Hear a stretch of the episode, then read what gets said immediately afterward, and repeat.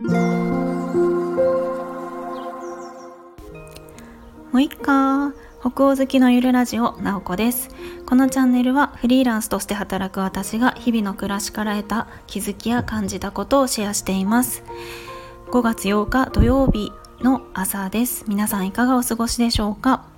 私はゴールデンウィーク明け、まあ、木曜日金曜日と仕事をして今日は一日お休みの日にしています。なんだかね無性にノートを書きたくなっているので、えー、ノート記事を書くっていうのを今日一日やりたいなというふうに思っています。普段私ライターをしているので昨日も一昨日も文字を書いてるんですけれども、今日、今日はちょっとプライベートとして、えー、バリバリとライティングをしたいなと思っています。皆さんはどんな一日を過ごすでしょうか。えっとですね、今日はとスキルを上げてからフリーランスになった方がいいのかっていう話をしたいなと思います。えっとですねこれあの完全に私の持論なんですけれども、あるに越したことはもちろんないと思うんですよ。あのスキルってね、専門性とかそのそういう部分って何かがえっとすごい力が力というかその能力がある技術があるっていうのはあるに越したことはないと思うんですけれども、大事なのってスキルがあるかどうかではないんじゃないかなっていうのがフリーランスになって感じていることです。大事なのってその人、まあ、自分自身というのかな、自分自身がその仕事をやっていることが好きかどうかっていうところと、あとはもっと大切なのってやっぱりフリーランスとはいえいろんな人とコミュニケーションをとっていくので、その人のキャラクター、一緒に仕事をしたいなって思われる人かどうかっていうのが大事なんじゃないかなというふうに思っています。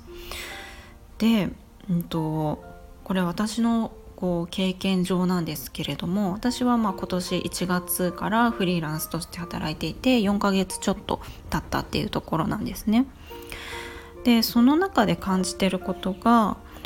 スキルがあるから仕事がもらえるっていうのは正直あんまりなくって、うんと、なんか私自身がこれをしたいとかこれが好きっていう風にえー、伝えていたんですね。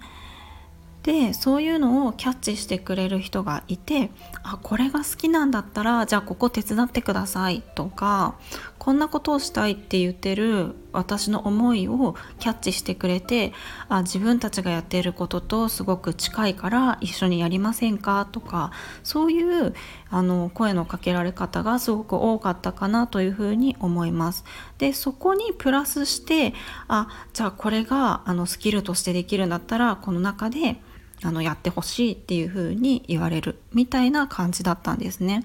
なので、うんと私のその、まあ、周りの人でちょっとあのこれから独立しようかなっていうふうに思っている人たちがいたりするんですけれども、結構そのスキルがまだないから勉強してから独立するみたいな感じで言ったりしていて、でそれは私はめちゃくちゃわかるし、その勉強は全然した方がいいと思うんですよ。した方があのスキルとしては上がるので、自分の武器になるものが増えるっていうのはめちゃくちゃポジティブだと思うんですけれども、私は結構そこが逆にブレーキになっていたんですね。まだなんかこの辺りのスキルだから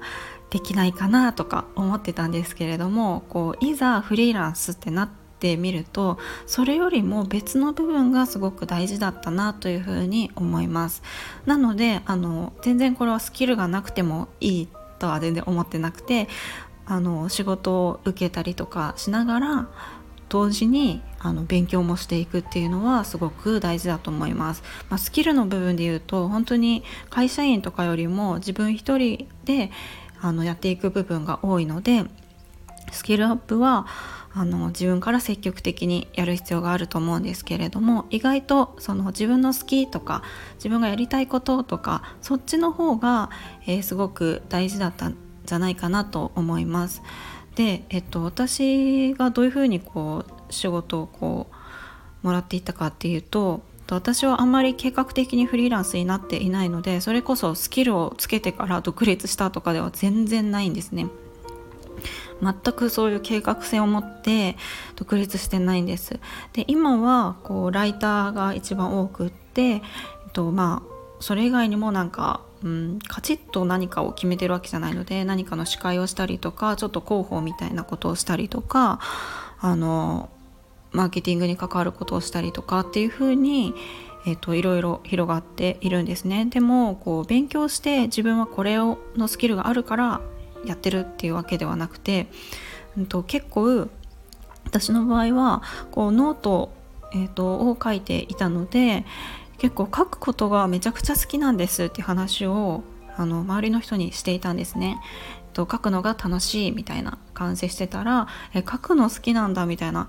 あの自分は書くのがすごい苦手だけどこういう記事を書きたいと思っていてだから書いてくれないとこう言われたりとかするんですね。で興味の部分で言うと私は教育分野にすごく関心があって、もうちょっと詳しく言うとあの教育に関わる仕事をしてる人、まあ、学校の先生とかいますよね、とか教育に関わるあの民間企業とか エヌピーオー とかいろいろあると思うんですけれども、そこで働いてる人はもっと自分らしくというか自分の能力を出してとか生き生きと働くっていうことがいい教育につながるなっていうふうに思ってるんですね。そういう価値観を持っているので、もっと教育に、えっと、何でしょう、子どもと関わりたいっていうよりかは教育に関わる人の、えっと、なんか 人, 人生って言ったら大きいですけれども、教育に関わる人をもっとあのいい状態にする、うん、関わりがしたいなっていうふうに思っているんです。そういう自分の価値観とかちょっと仕事を通じてやりたいちょっとビジョンみたいなもやっとしてるけれども、えっと、アプローチの仕方はいろいろある。教育に関わる人が働きやすい社会になるようにしたいっていうのはちょっとビジョンっぽいんですけれども、そのために、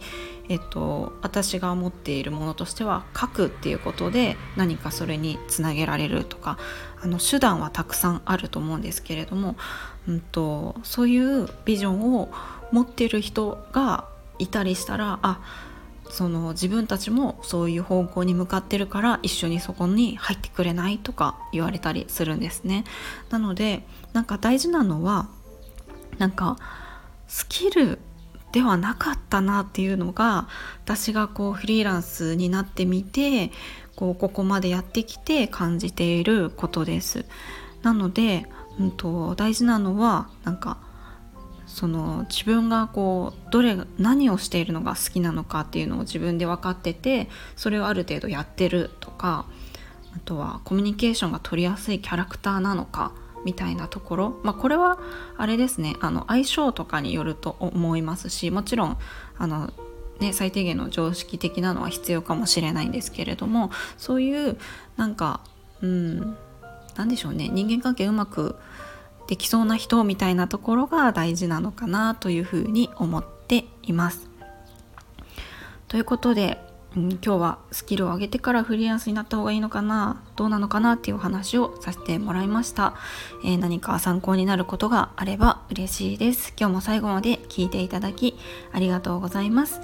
えー、良い一日をお過ごしください。もいもい。